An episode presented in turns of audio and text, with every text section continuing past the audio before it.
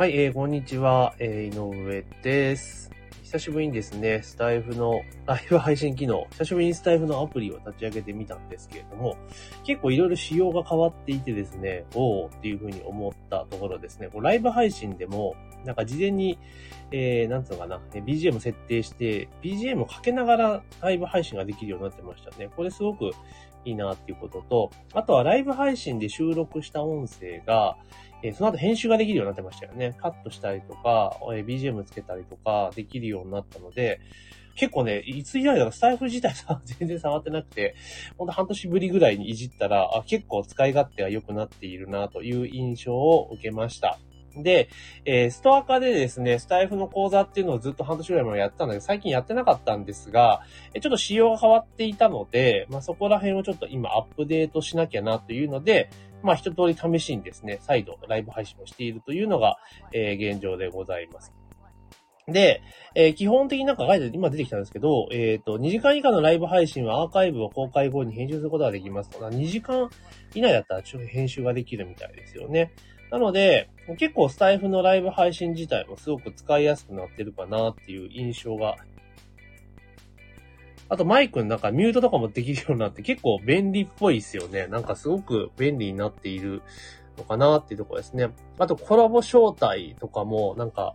放送中で受付ができるようになったりとか、あとコメントも当然打ちやすくなっていたりとか、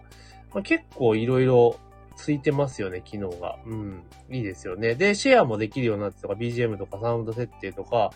まあ、結構その、なんて言うんだろう。その、ストア化、えスタイフのライブ内で今いろいろできるようになったかなという印象がありますね。まあ、これ結構便利かなというふうに思いました。ただ今ね、画面操作して画面がちょっと復旧できなくて、これどうどうしたもんかいみたいな感じなんですけど、まあいろいろできるよっていうようなところではあるというふうに思います。なので、結構ですね、スタイフとか、私どちらかというと、ポッドキャスト派だったんですが、結構スタイフも使い勝手が良さげになってきて、まあ BGM つけられたりとかね、その、なんだ、ライブ配信の、今まではその、ライブ配信で収録したもののアーカイブって編集できなかったのが、これできるようになったっていうのは非常にいいなというところなので、あとはこれで音源がね、なんかダウンロードできるようになってたら、もうほんと最強なんですけど、まあそこまでできてるかどうかっていうのはちょっと見ていきたいなというふうに思っています。